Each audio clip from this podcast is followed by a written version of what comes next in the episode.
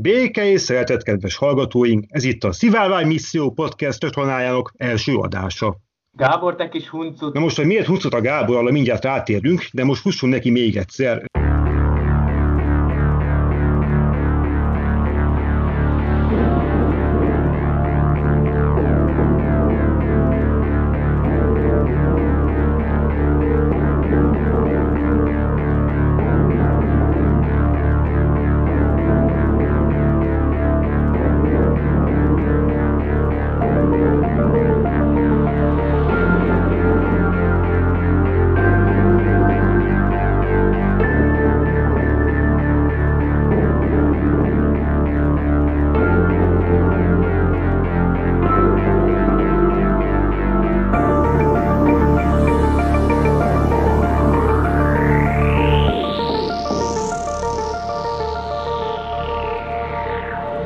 Köszöntöm a kedves hallgatóinkat, ez itt a Penitensek Podcast csatornájának második adása. Itt van velünk Dani. Sziasztok! Félix. Sziasztok! István. Sziasztok! És a sztár vendégünk Szabó Ákos, aki Nagykáta önkormányzati képviselője. Azért is, voltam, azért is voltam zavarba a mai műsor megnyitásánál, ahogy hallottátok, mert az identitáspolitika vadvizeire fogunk evezni, egy eléggé, egy eléggé kényes témát boncolgatva. Történt ugyanis, hogy Nagykátán Ákos kezdeményezésére betiltották az LMBTQ propagandát. Most arra szeretném megkérni Ákost, hogy beszéljen nekünk az előzményekről és arról, hogy miért számolja magát erre a radikális lépésre. Hát ez nem radikális lépés, nem normális. Szeretettel köszöntök mindenkit. Hát igazából ugye az előzménye egy országos médiabotrány, ami Dúró Dóra könyvdarálása robbantott ki, Ugye az országos média ezt azonnal felkapta, illetve nyilván a balliberális oldal és a hozzájuk köthető úgymond LMBTQ lobby és propaganda. Hát úgy gondolom, hogy ez a Meseország mindenkiért könyvnek a megjelenése, ezt azért nagyon sok oldalról próbálják védeni, meg ugye támadni is. Eléggé megosztó téma itt a hazai közéletben, de úgy gondolom, hogy maga ez a körépülő úgymond LMBTQ lobby az egész világon egy borzasztó megosztó dolog. Mondhatni igazából ez egy kultúrharc, és úgy gondolom, hogy ez a könyv lehet, hogy maga a szerzők például jó ügy érdekében, számukra jó ügy érdekében próbálták ezt létrehozni, viszont az egyértelműen látszik, hogy a mögé fellépő erők, a támogató erők a könyv mellett igazából egy, egy identitáspolitikai eszközként használják fel, és azért jól látható, hogy ez a könyv ez alkalmas is erre. Nyilván, hogyha nem lenne, akkor most nem beszélgetnénk itt erről. És ugye felhívta a figyelmet arra a könyv, hogy van a világban egy olyan tendencia, amely próbál olyan abnormális dolgokat elfogadtatni a lakossággal, ami nem természetes, és ennek hatására úgy gondoltam, hogy meg kell védeni a nagykátai gyermekeket az olyan dolgoktól, ami amúgy a természet törvényeivel szembe megy. És ezért a polgármester úr, illetve a képviselőtestület felé adtam egy módosító indítványt, amely ennek a könyvnek, illetve a LMBTQ propaganda terjesztésére vonatkozó dolgok betiltására vonatkozik. Az nagykátai önkormányzathoz tartozó oktatási intézményekben, ez nyilván a bölcsödénkre, illetve az óvodáinkra vonatkozik. Ugye a képviselőtestület felé ezt benyújtottam, egy rendkívüli testületi ülésen, ahol számos más téma is volt, erről szavaztunk, a fideszes többség támogatta számomra is amúgy meglepő módon ezt a indítványomat. A balliberális összefogás, ami itt nálunk Ébregykáta néven fut, pedig tartózkodással reagált erre a beadványomra lényegében. Hát röviden, röviden tömören ennyi ennek a, a, a háttértörténete. Én tulajdonképpen annyit szeretnék ez ügyben elmondani, hogy hogy nyilván ugye most azzal védik ezt a könyvet, meg az ehhez hasonló mondjuk úgy műveket, hogy de hát ez elfogadá, elfogadásra neveli a gyerekeket és toleranciára. Nos, szerintem annak nem az az eszköze, hogy valaki toleráns legyen, hogy minél több ilyen devianciának minősülő dologról tud, hanem ez inkább nevelési kérdés. Például én nekem a nevelésemből, óvodás és iskolás előletemből totálisan kimaradt a homoszexualitás, a transzexualitás, stb. stb. És mégse ítélek valakit meg amiatt, mert mondjuk így a szexuális orientációja teljesen más. Tehát ez, ez egyáltalán nem attól függ, hogy ki milyen olvasmányt olvasott, ki milyen filmet látott. Itt sokkal inkább arról van szó szerintem, mint ami Hollywoodban például a, a kisebbségi kvóta, vagy a különböző szakmákban a női kvóta, hogy kell, hogy, hogy sérelmezi egy bizonyos csoport, hogy őróla nincsenek mesekönyvek, vagy filmek esetleg, és, és egy ilyen lobby tevékenységet folytatva kilobbizza azt, hogy szóljanak róluk is mesekönyvek, hogy legyenek ők is filmekben, sorozatokban, stb. stb. Tehát ez sokkal inkább nem az elfogadásra nevelésről szól, hanem arról, hogy, hogy legyenek meleg mesekönyvek is, szerintem. Én azt gondolom egyébként ebben a kérdésben, hogy azért ez egy elég bonyolult dolog. Tehát ugye alapvetően persze ö, nyilván, hogy vannak, akik azt mondják, hogy hát azért van szükség ilyenekre, mert hogy ugye alulreprezentáltak ezek a kisebbségek, egyébként ez sem igaz. Tehát, hogyha mondjuk például azt nézzük, hogy a, a mondjuk a filmiparban szinte ma már nincs is olyan film, amiben nem lenne legalább egy LMBTI személy, tehát hogy ahhoz képest, hogy a társadalomban meg jóval alul reprezentáltabbak, mint mondjuk a filmvilágban. De azért az is tény, hogy, hogy azért az ilyen érzékenyítő könyveknek főleg a gyerekek felé hatása is van, és egyébként ezt azok is tudják, akik, akik ezeket a mesekönyveket készítik, meg azok is tudják, akik ezeket a különböző érzékenyítő programokat a gyerekek számára propagálják. Természetesen ezt nem fogják elmondani nyilvánosan, de tisztában vannak erről ezzel is, és, és egyértelműen céljuk is az, hogy, hogy átformálják a társadalom gondolkozását. Hogy mekkora hatása van egyébként egy, egy ilyen ö, érzékenyítő lobbinak, vagy hogyha ez általánossá válik, nem tudom, hogy Szabados Ádámot kiismeri közületek, ő egyébként egy keresztény teológus, de ő gyűjtötte össze a következő adatokat, hogy mióta a, az érzékenyítés az Egyesült Királyságban bekerült az iskolákban, és úgymond ugye ez az egész elfogadottá vált, azóta csak az elmúlt évtizedben 4400 százalékkal nőtt azoknak a lányoknak a száma, akik nem váltókezelésre jelentkeztek. Az Egyesült Államokban pedig ma 25 év alatti lányok 30%-a vallja, magát LMBT idősek identitásúnak, míg a 60 év feletti nőknek mindössze 5%-a. Tehát ugye ne, nem nehéz észrevenni egyébként a kapcsolatot a két adat és a minden elárasztó LMBTI propaganda között, ami ugye ezekben az országokban általános. Tehát itt nem csak arról van szó, hogy ez egy divat hullám, itt nem arról van szó, hogy, hogy, hogy ugye, hogyha ha találkozik a gyerek, akkor mondjuk elfogadóbbá lesz ezekkel a dolgokkal, hanem itt arról van szó, hogy ez konkrétan befolyásolja az embernek az identitását. Ugye a gyermeki identitás az egy nagyon képlékeny dolog. Tehát az, hogy fiú, lány, az, hogy, hogy az alapvető identitás kialakuljon, az a kisgyerekkornak egy nagyon fontos része is. Tehát, és, és ugye tehát nem úgy születik meg a gyerek, hogy, hogy önálló identitása van, hanem az identitását ki kell alakítsa. És Valahol egyébként ezért nagyon destruktív az ilyen érzékenyítő irányzat. Nem véletlen egyébként, hogy például olyan nevek is ö, tiltakoztak ellene, mint mondjuk dr. Bagdi Emőke, aki egy ö, kifejezetten nagy nevű professzor is, akit egyébként én is személyesen nagyra becsülök. Tehát alapvetően ugye itt arról van szó, hogy a gyermeki identitást megragadják, átformálják a saját elképzelésükre, eltorzítsák a gyermekeknek az életét, és, és ezáltal hozzanak létre valami szörnyűséget, valamit, aminek én is úgy gondolom, hogy nincsen helye ebben az országban. Éppen ezért egyébként én egyetértek azzal, amit Ákos kezdeményezett, egyetértek a nagykátai döntéssel, és egyetértek azzal, hogy az ilyen jellegű érzékenyítő propagandának ne legyen helye a gyermekeink között. Majd amikor felnő, majd amikor már érteni fogja, hogy mi az, ami, mi az hogy szexualitás, majd amikor már van kialakult identitása, vannak olyan alapjai, amikkel elindulhat,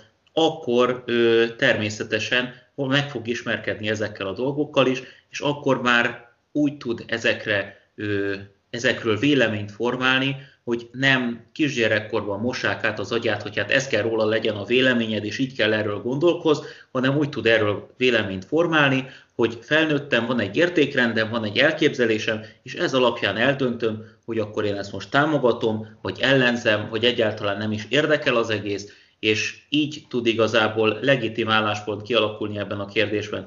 Én azt látom alapvetően, hogy annak a lobbinak, ami egyébként ezt az érzékenyítést is nagyon erősen nyomatja, nem az a célja, hogy, hogy mindenki kialakítsa a saját véleményét ebben a kérdésben felnőve, hanem nekik az a céljuk, hogy még gyermekkorban úgy mossák át a gyermekek agyát, gyakorlatilag úgy indoktrinálják őket, hogy arra az álláspontra jussanak majd felnőttként is, ami az ő álláspontjuk, és így gyakorlatilag saját magukat akarják erősíteni, reprodukálni. Én úgy gondolom, hogy ez nem csak, hogy egyébként a politikai pedofília kategóriának is egy kőkemény megnyilvánulása, de úgy gondolom, hogy, hogy ez, ez etikátlan, és ez ellen szerintem küzdenünk kell. Most értelen ennyit gondoltam elmondani, átadom a szót a többieknek. Hát ez szerintem nem érzékenyítés, hanem sokkal inkább vélemény ráerőltetésre a gyerekekre, mert e, mint azt te is említetted, ez, egy, ez, a, ez nem arról szól, hogy elfogadás legyen, hogy tolerancia legyen, ez már inkább arról szól, hogy képviseld az én világnézetemet. Ezt a megfoghatatlan, mert ugye szokták rá mondani, hogy, hogy liberális, balliberális, stb. stb.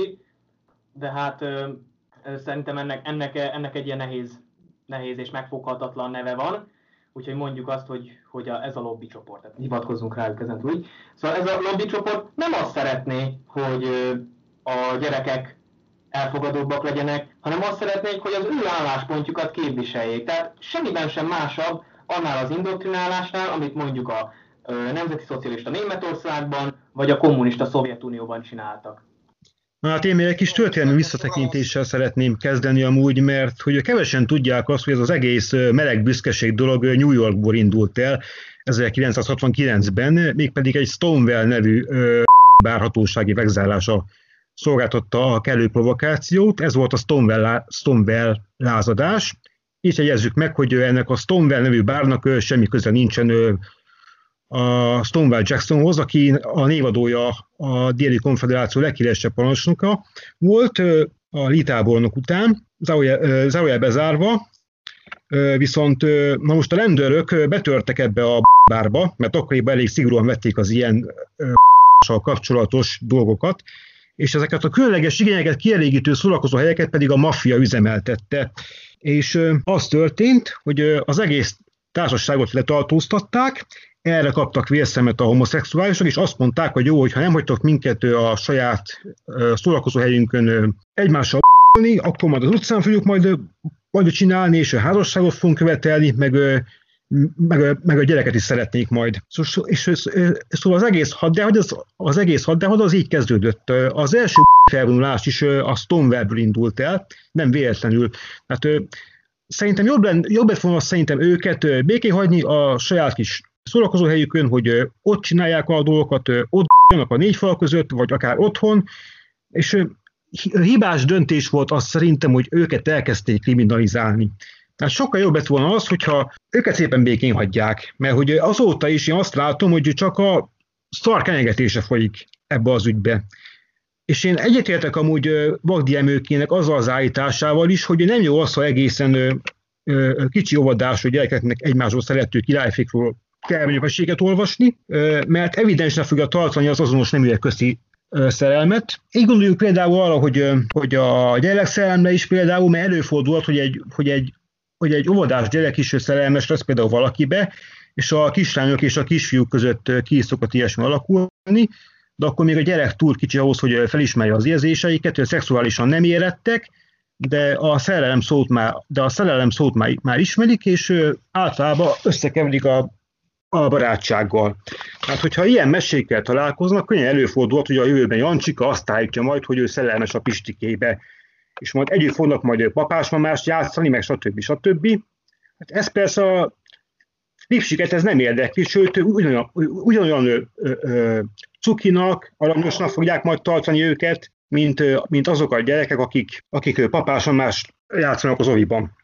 Az se igaz amúgy, hogy a homoszexuális propaganda nem képes befolyásolni a, a fiataloknak a szokásait, holott például az ókori, az ókori görögök többsége valószínűleg nem volt se heteroszexuális, se homoszexuális, hanem inkább biszexuálisok voltak, mert a homoszexualitás szerves része volt a ókori Hellásznak a kultúrájának.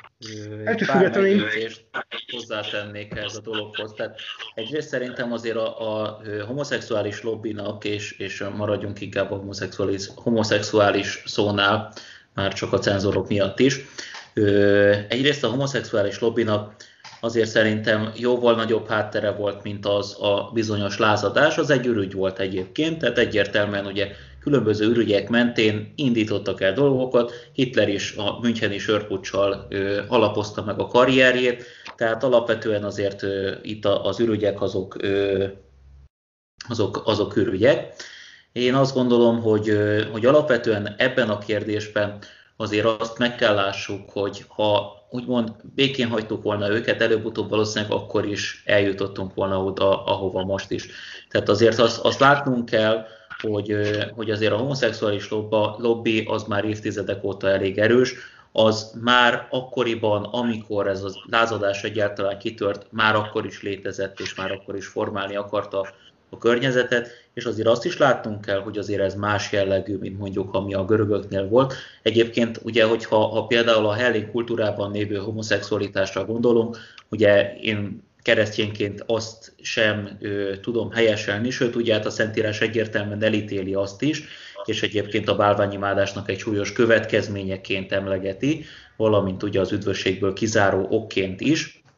Tehát alapvetően azért ez efelől se, az ókorban se volt egyértelmű erről a nézőpont, hogy alapvetően a görögöknél inkább egyfajta ilyen a férfiasság kinyilvánításáról szólt ez a dolog, ez olyasmi, mint ma, ami a börtönökben van.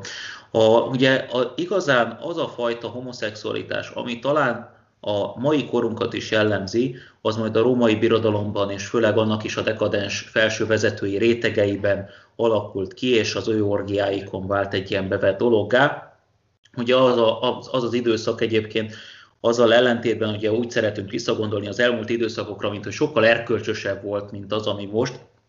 Azért azt látnunk kell, hogy a császári Róma ideje, főleg Néró és utána cseppet se volt erkölcsösebb, mint a mai kor. Legalábbis a vezető réteg, tehát azért ott minden volt, amit el lehet képzelni. Ha valaki a, gazdagok közül mondjuk az egész életét leérte egy házasságban, akkor azt ő, ő, hát ilyen különcnek is tartották, tehát hogy akkoriban például a vállás is egy teljesen normális dolog volt a, a pogány világon belül. Ugye való, valójában ennek az egész erkölcsi züllésnek a kereszténység vetett úgymond véget, valamint hát a római birodalomnak a, a végső bukása. A, je, a jelenlegi helyzet az a jelenlegi helyzet az az, hogy, hogy itt egyértelműen arról van szó, hogy itt egy politikai lobby nyert óriási teret, és egyébként úgy él vissza sok esetben, mert itt visszaélésről is van szó, a homoszexuálisokkal, hogy a homoszexuálisok egy jelentős része sem támogatja ezt a mozgalmat. Ugye talán az egyik leghíresebb eset az volt, amikor ugye a Dolce Gabbana kapcsán kialakult egy botrány, ugye az egyik főfejes ott is homoszexuális, az egyik alapító, és kiállt a melegházasság ellen homoszexuálisként. Na ezek után addig vegzálták és bullyingolták, amíg végül kénytelen volt bocsánatot kérni azért, hogy ő homoszexuálisként elmondta azt a véleményét, hogy szerinte egyébként a házasságnak van egyedül legitimitása, illetve tehát, hogy a férfi és a nő házasságnak van egyedül legitimitása, tehát azért itt egy olyan lobbyról beszélünk, ami nem akarja tolerálni a tőle eltérő véleményeket, nem akarja tolerálni azt, hogy mondjuk a gyermekek felnőhessenek és önálló véleményt alkothassanak, de nem akarja például azt sem tolerálni, hogy mondjuk a keresztény közösségek, azok a saját álláspontjukat következetesen képviselhessék a közéletben is. Ugye ennek kétféle megoldása van a részükről. Az egyik az, hogy, hogy azt mondják, hogy hát a hit magánügy, úgyhogy a keresztjének azt gondolnak erről a kérdésről, amit akarnak, de szépen tartsák meg a templomaikban. A másik pedig az effektív támadás ebben a kérdésben. Pont most a, talán a tegnapi napon röppent föl a hír, ugye evangélikus lelkipásztort Németország van, aki a, a homoszexualitással kapcsolatban a biblikus hitvallásos keresztény elveket képviselte, egyrészt valami horribilis összegre büntetett a német bíróság, másrészt pedig a saját egyháza is, ami sajnálatos módon nagyon elliberalizálódott, kihátrált mögüle. Tehát itt már nem arról van szó, hogy, hogy, hogy, hogy, ne, hogy ők is jelen akarnak lenni, hanem ténylegesen visszatértünk megint oda, hogy azt akarják, hogy egyedül ők legyenek jelen, egyedül az ő álláspontjuk legyen, egyedül ennek a lobbynak az álláspontja érvényesüljön, és minden, ami ezzel szembe száll, az tűnjön el. Akkor is, hogyha egyébként annak vannak morális alapjai, akkor is, hogyha mondjuk annak abszolút morális alapja van, mint a kereszténységnek, ezeket ők a sárba akarják tiporni.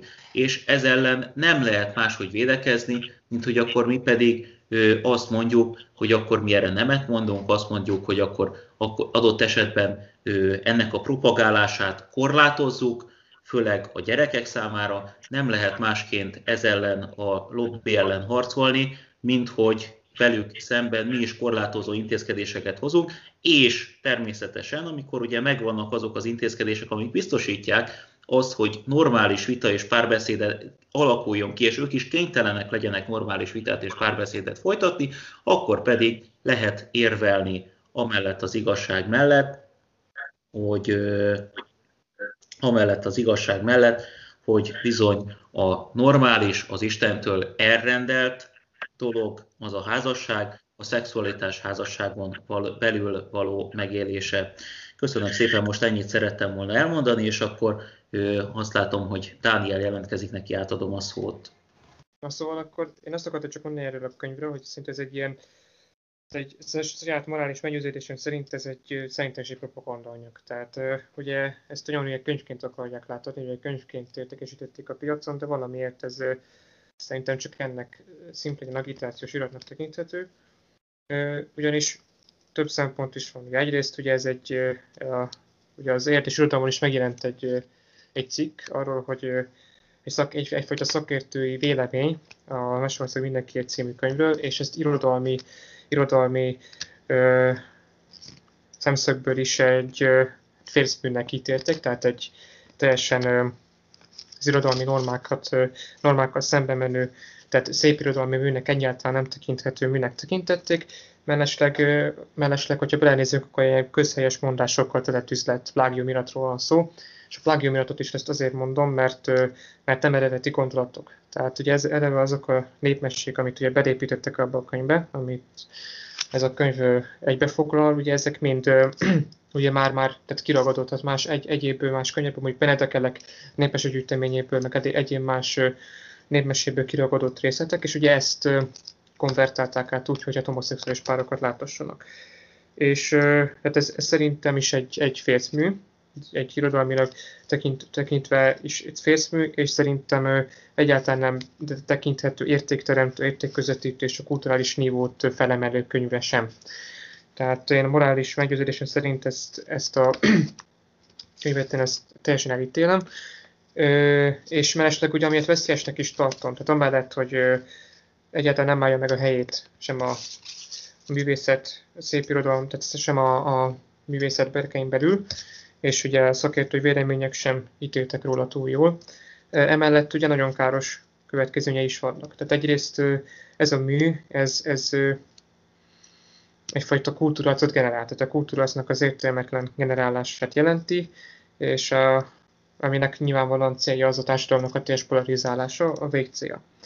És ugye amikor ezt a könyvet ugye kiadják, és egyre és ugye terjesztik széles körökben, akkor ugye felkeltik sok embernek az érdeklődését. És ugye ez inkább ugye mi az ennek a képviselő, és ugye hozzájárult, amikor ledrált azt a könyvet. Tehát ugye ő is igazából udas abban, hogy ez a könyv ez egyáltalán nagy ismertségre tehetett szert, és ez a kultúrharcos ö, mű, ez ilyen mértékben utótűzként terjedt el a társadalomba. És másik pedig az, hogy ahogy felkelt az érdeklődést, úgy könnyű is hangulatot kelteni két féle szemben, és ugye a hangulatkeltésnek pedig ugye az az eredménye, hogy ezt kiszolgálva pedig a lobby kiszolgálják. Szóval itt ennek a műnek az egészen a káros következménye az, hogy nem csak, hogy megosztja a társadalmat, hanem még, hanem még pozitív diszkriminációt is szorgalmazza, ami pedig a 20. század diktatúráiban, mondjuk a, a harmadik birodalomban vagy a Szovjetunióban is jelen volt, és tehát főként a diszkrimináció. Ugye a, pozitív diszkrimináció is ugyanolyan rossz, mint a negatív diszkrimináció, tehát a diszkrimináció az alapból rossz, és ugye az a 20. század diktatúráit is végigkísérte. Szóval ugye alapvetően egy kultúrharcos fészről beszélünk, ami, aminek tényleg ez a kártékony következménye, hogy ebbe az időben rántana, ami ezekbe a sötét időkbe rántana minket vissza. Viszont a másik pedig, ami a macskától esetről szól, az viszont nem értek egyet, akkor is, hogy ezt a könyvet rosszul, rosszul ítélem meg, vagy rossz műként ítélem meg, mert azért szerintem a, a könyvpiacnak a korlátozása az eléggé kártékony következményeket idéz elő. Tehát most lehet, hogy ez egy jó szándékú lépés volt, hogy kisgyerekeket ne befolyásoljanak ugye ezzel a propaganda anyaggal, de hogyha hosszú távon történt, tehát hogyha, hogyha hosszú távon is érvényben marad ez, és hosszú távon is fennállnak az esélye, hogy, hogy ilyen lépésekre sor kerülhet, akkor ez a könyvpiacnak a teljes letúzerolása, letorolása, letorolásával járna együtt, illetve az a művészvilág berkeiben is elég rossz hatást keltene, ugyanis tehát nem lenne semmilyen ösztönző arra, hogy mondjuk egy alternatív anyagot kiadjanak. Tehát, hogyha mondjuk most meg mondjuk, hogy ellenpéldát akarok hozni, hogyha nem is nagykától beszélünk, mondjuk egy mondjuk egy MSZP-s Felegváron, mondjuk Szegedről, és mondjuk kiadnak egy olyan könyvet, ami a, ami a mondjuk teljesen ellenhatná, aminek mondjuk durva teljesen örülne, és mindenhol, és saját magot terjeszteni az utcán, és hogyha mondjuk az az önkormányzat is betiltaná azt, annak a könyvnek a terjesztését, és így, így korlátozni a helyi könyvpiacot, az is olyan kártékony következményeket idéz elő. Szóval én egyet is értenék azzal, hogy, hogy, hogy megakadályozták ennek a könyvnek a, a közintézményekbe való terjesztését, és hogy mi több igazából a közintézménybe való közintézményekre vonatkozóan ezzel, ezzel a rendelkezésen nincs is baj, mivel ugye eleve hogyha az önkormányzat irányít egy közintézményt, akkor az, a közönkormányzatnak az elfogadott törvényei érvényesülnek. Viszont, viszont a túloldalának a gyakorlata, meg ugye eleve ez, hogy korlátozzák annak a terjesztését, ez idézne elő szerintem kártékony következményeket. Szerintem, amit akartam, azt elmondtam, akkor most Félixnek átadom a szót. Köszönöm szépen. Ákoshoz szeretnék intézni egy kérdést. Mi a véleményed arról, hogy egyre komolyabban szankcionálják egyes országokban azt, aki kifejezi a negatív véleményét a homoszexuális lobbival kapcsolatban? Elképzelhető, hogy a szólásszabadság ilyen szintű lábbal tiprása megalapozhat egy új totalitárius rezsimnek? Na hát itt két esetben is meg lettem szólítva. A, elsőre reagálnék ugye a könyvpiacnak a korlátozására.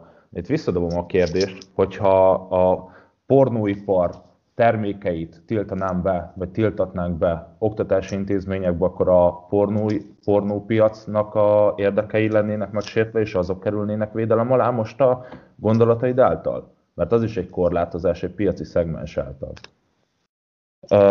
Az utóbbi kérdésre pedig, hát én úgy gondolom, meg ugye én ezt ki is fejtettem már a korábbiakban, de itt az adásban is elmondom, hogy az LMBTQ propaganda az igazából egy, egy kultúrharc része, illetve maga ez az LMBTQ-ság, hogy ilyen, ilyen kicsit ilyen bugyután fogalmazzak, az egy, az egy borzasztóan szélsőséges liberális ideológia.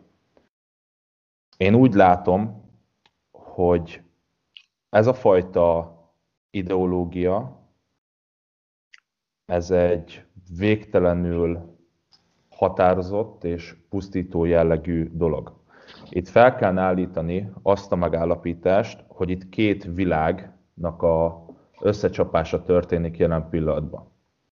Ugye van egy, ami a természet törvényei által határozzák meg magukat, ezt nevezhetjük úgymond egy ilyen keresztény konzervatív világnak, véletlenül sem összekeverendő a Fidesz-KDNP kormány által képviselt dolgoknak. Illetve van ez a pusztító LMBTQ, illetve liberális ideológia. Legszomorúbb dolog ebbe az egészbe, hogy ez a harc, ez a kultúrharc sok esetben csak egy oldalú. Folyamatosan támadják a keresztény konzervatív értékeket, a filmipartól a kultúra minden szegmensén át folyamatosan szorítják ki azokat a személyeket és azokat az értékeket, amiket mi jobboldali emberek vallunk. És nem tudunk visszaütni, mert mindig olyan, olyan falakba ütközünk, hogy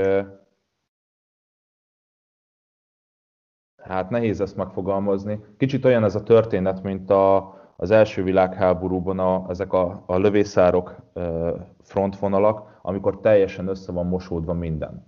Tehát itt nem tudjuk azt megállapítani, hogy mondjuk a katolikus egyház, vagy bármely egyház, bármely keresztény egyház egyértelműen állást foglalna valamelyik oldal mellett.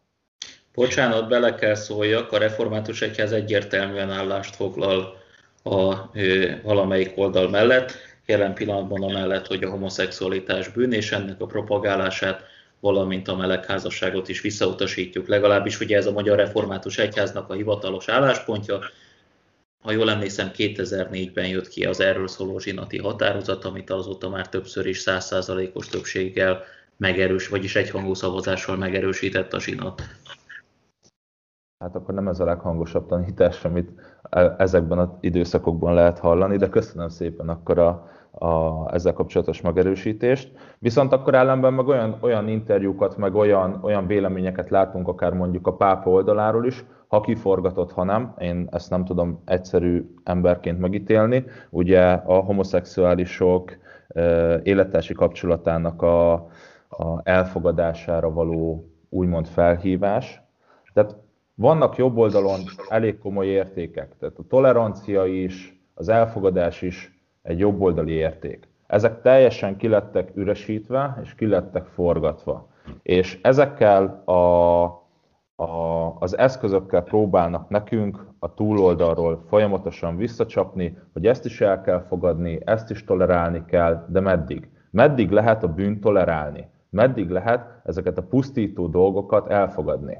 Én csak azért említettem fel a könyvet, hogy tudom, hogy nem ez a, a fő téma, ugye mi egyet is értünk abban, kulturális szempontból, társadalmi szempontból, hogy ezek a könyvnek nincsen helye az, otthonok polcain, viszont én ilyen szabadkező szemszögből gondolkodtam, és ugye és azért jelentettem ki, hogy, hogy ez hosszú távon nem megoldás, hogy könyveket tiltunk be, ilyen művészeti alkotásokat tiltunk be, és, és korlátozzuk a terjesztését mert szerintem a könyvpiac, ja és szerintem eleve a jobb oldalnak is egy másféle, teljesen más stratégiát kellene alkalmazni ez ügyben. Mert egyrészt, amikor tudod, ledarált ezt a könyvet, ugye köztiszteletet köz ö, tehát politikusként az is eléggé nagy visszatesztéseket tett igazából mindenkiben jobb oldaliban és oldaliban is egyaránt, és egyszerűen azért, mert a jobb oldal az eleve nem ilyen. Tehát az, amikor túloldóra ledarált ezt a könyvet, és ugye arra buzdított, hogy már pedig ilyen könyveket csinálja a piacon, és hogy minden, és hogy az ő saját értékítélete szerint mondott rossz bűveket is Juni be akarta tiltani, az inkább ez az államszocialista totalitárius szemléletet tükrözi, ami viszont, ami viszont szerintem a oldaltól teljesen idegen. És ugye a másik pedig az, hogy szerintem akár a könyvpiacra szükség van, tehát a könyvpiacnak a szabadságát azt mindenképpen fenn kell tartani, ugyanis ez az egyetlen egy terület ahhoz, vagy lehetőség, hogy a fogyasztók széles tömegeihez eljussanak különböző művészeti alkotások, tehát könyvektől egészen a, a festményekig.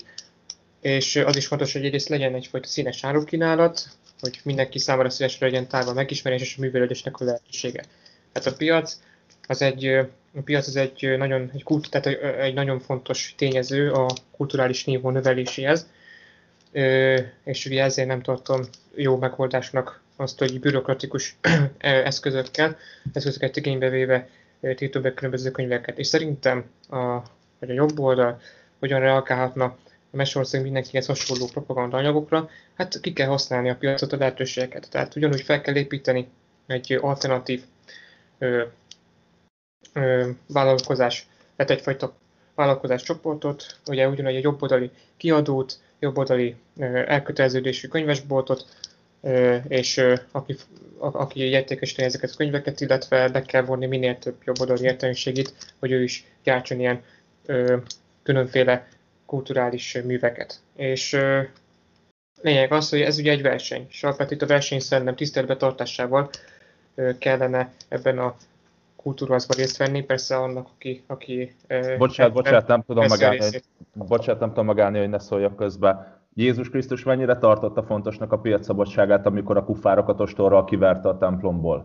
Igen, erről, erről történetet is hallottam, de... Bocsánat, hát azért a gazdaságnál, vannak tehát a gazdaságnál vannak sokkal fontosabb dolgok, és pontosan ezek a fontosabb dolgok azok a természet törvényei, illetve a, a keresztény vallás által előírt szabályok. Tehát ne, ne vicceljünk, tehát azért, azért én elhiszem, hogy fontos a gazdaság. Tehát a mai világ annyira profán, annyira Isten felé elzárkózott, hogy én megértem ezt az álláspontot, hogy így a piac, meg úgy a piac, de ebben a témában elfogadhatatlan a piac védelme. Pont er, az előbbiekben pont erről beszéltem, hogy el vannak mosódva a határvonalak, és ez is egy olyan elmosódás, amit itt amúgy jobboldali emberként képviselsz, hogy de hát a könyvpiac. Nem, nem érdekel a könyvpiac engem, az érdekel, hogy a gyermekek normálisan tudjanak felnevelni, mindenféle propagandától mentesen. Bocsánat, hogy közbeszólok, annyi kérdésem lenne Ákos hozzád, hogy miről is szól pontosan ez a tiltás? Tehát, hogy kitiltottátok, a, a, tehát, hogy betiltottátok azt is, hogy bárki könyvet birtokoljon, vagy pedig a különböző oktatási intézményekből tiltottátok ki a könyvet, mert azért ez egy óriási különbség.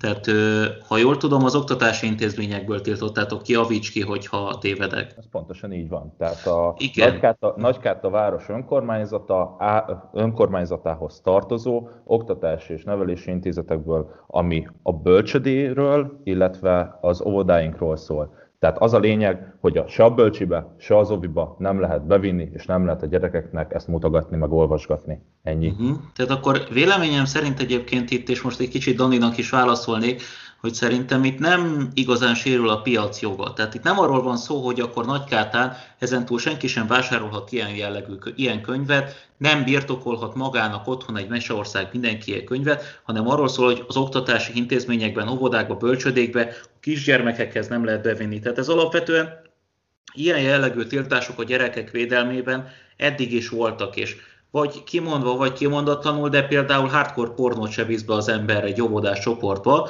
mert nem oda való, szerintem sehova se való, meg az egész pornóipart be kéne tiltani, de az megint egy más kérdés, nem menjünk el ebbe az irányba, de alapvetően, tehát, hogy ahogy, ahogy egy óvodában nem viszünk be egy pornóvideót, vagy nem viszünk be egy horrorfilmet, úgy nincsen ennek se helye ott. Tehát itt nem arról van szó, hogy a piacot korlátozták le, hanem arról van szó, hogy a gyerekeket védő intézkedést hoztak, egy oktatási intézményekben érvényes védekező törvényt hoztak. Én nem látom ebben a piaci jogoknak a sérülését. Abban látnám a piaci jogoknak a sérülését, hogyha tényleg mondjuk hoznának egy olyan kormányrendeletet, hogy ilyen tematikájú könyveket nem lehet árusítani. Szerintem ezt a jelenlegi világban nem is lehetne betartani, meg amúgy is a, a könyveknek indexre tevése, elégetése, stb. stb. az nem biztos, hogy célra vezető irány, főleg a jelen helyzetben de én itt nem látom a piacnak a sérülését. Köszönöm szépen, ennyit akartam mondani. Hogy gyorsan, hogy akkor ezt a kis nézetetést akkor kicsit tereljük konceptus irányába. Egy, igen, Istvánok, akkor most szerint akkor más meg kicsit más megnyitásba helyeződött ez az ügy. Tehát, hogyha oktatási intézményről van szó, akkor valóban szerintem akkor legitim ez a döntés, hogyha az önkormányzatok a testet egy demokratikus módon hozzanak ezt a döntést, mert ugye eleve, hogyha valami önkormányzati tulajdonban van, akkor a demokratikusan megválasztott vezetőség rendelkezik felett, és ilyen értelemben teljesen legitim ez a döntés. Én csak, én csak ugye arra tértem ki, hogy a, azért a könyvpiacnak a szabadságát azt, azt úgy kell minden könyvek között fenntartani, hogy ne a túródóráikhoz, túródóráikhoz hasonló szemlélet legyen az uralkodó. Tehát, hogy teljes mértékben beavatkozni a könyvpiacba, és, és a, a magánkereskedők, a, a magánkiadók, illetve a szerzőknek a mozgásterét korlátozni ebben. Hát akkor ilyen értelemben akkor ezt a döntést akkor a legitimnek, akkor legitimnek tartom. Én csak a túródóra és a mi hazánk által terjesztett szemléletet, szemlélet ellen foglaltam állást. Tulajdonképpen pont, hogy ö, piaci szempontból nézve és a magántulajdon nézve, pont, hogy, pont, hogy ö, pozitív döntés, ugyanis itt jelen esetben arról van szó, hogy tulajdonos rendelkezik a tulajdona felett. Hát igen, ráadásul ugye demokratikusan megválasztott testület döntött erről, szóval hogy az embereknek a közös döntése is benne voltak az szinte a döntésbe. Tehát, hogy, hogy, így, hogy pontosítottuk, hogy most kicsit más megvilágításban ez. Hát én ebben végül is egyetértek amúgy, amit Ákos elmondott, meg értem azt, hogy mi hozták ezt a tiltást, viszont nem tudom, hogy Ákos nem tagadtál attól, hogy kontraproduktív lesz, mert volt erre már például, amikor emlékszel, amikor Tolockai László Ásodhalmon betiltotta a homoszexuális propagandát, az lett a vége, hogy az alkotmánybíróság ugye, meg, ugye megsemmisítette, majd pedig tartottak a homoszexuálisok egy Pride, Pride felvonulást a, a településen, és és a Toloszkai meg azt mondta el, hogy, hogy na ez is az bizonyítja, hogy ilyen preventív rendeletekre szükség van. De hogyha nem hoztak volna ilyen rendeletet, akkor valószínűleg nem lett volna Pride másodharmon. És, én attól, és nem tartasz attól, hogy ezzel, a, hogy ezzel az intézkedéssel majd fog jönni majd mondjuk a Momentumnak az LMBTQ szekciója is, majd elkezd majd tüntetni, meg felvonulni a, a, a szivárványozászlóikkal például. Hogy nem, nem lett volna jobb az, hogy hogy, hogyha nincs ilyen probléma, hogyha az a mesekönyv nem, nem kerül be az óvodákba, meg az iskolákba, akkor szerintem teljesen felesleges ilyen intézkedéseket meghozni. Persze, hogy látod? Nos, én egy 12 ezres város önkormányzati képviselője vagyok.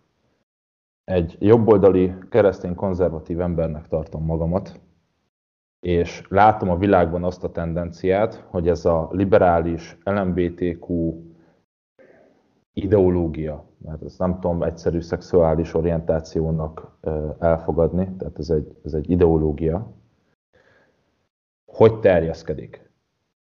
Tehát egy, egy borzasztóan sötét szivárvány árnyékot próbálnak vetni a, a világra. Kicsit eszembe jut itt a Szovjetunió terjeszkedése, a kommunizmus terjeszkedése. Nekem az én kezembe a mai világban ez a lehetőség volt. Arra, hogy felhívjam erre a figyelmet, és most tökéletes bizonyíték arra, hogy itt is ebben a podcastban is erről beszélünk. Tehát önkormányzati képviselőként nekem arra volt lehetőségem, hogy ilyen formában hívjam fel erre a pusztító ideológiára, erre a természet törvényeivel szembe menő dologra a figyelmet. Ez egy stop tábla. Ez a rendelet egy stop tábla, ami most fel lett itt Nagykátán mutatva. Magyarországon az első olyan önkormányzat vagyunk, amely nem pusztán ö, polgármesteri rendeletben, hanem képviselőtestületi többségi döntéssel határozott arról, hogy ezt a fajta ideológia terjesztést betiltsuk a köznevelési intézményekben.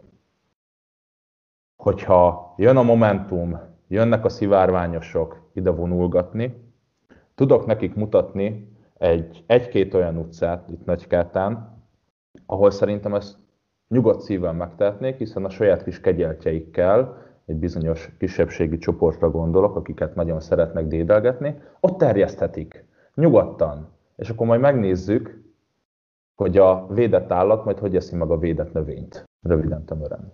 Igen, tehát én az, hogy politikusok is az álláspontot, én igazából csak azt akartam ugye felvázolni, hogy, hogy úgy lehet ezekkel az, ezek az állatokkal szemben leghatékonyabban tényleg fellépni, hogy a saját, tehát hogy, hogy tényleg mi is kicsit békésebb eszközökkel és a versenyszeretet teljesen tiszteletbe tartva terjeszkedünk. Tehát, hogy minél több olyan jellegű filmet, kulturális terméket, könyvet, színházi darabot, stb. gyártani, amelyek, amelyek ugyanúgy, ugyanakkor az, ugyanolyan széles tagját és széles publicitást annak a saját meggyőződésünknek, mint az ellentétes, mint az ellenkező oldalnak.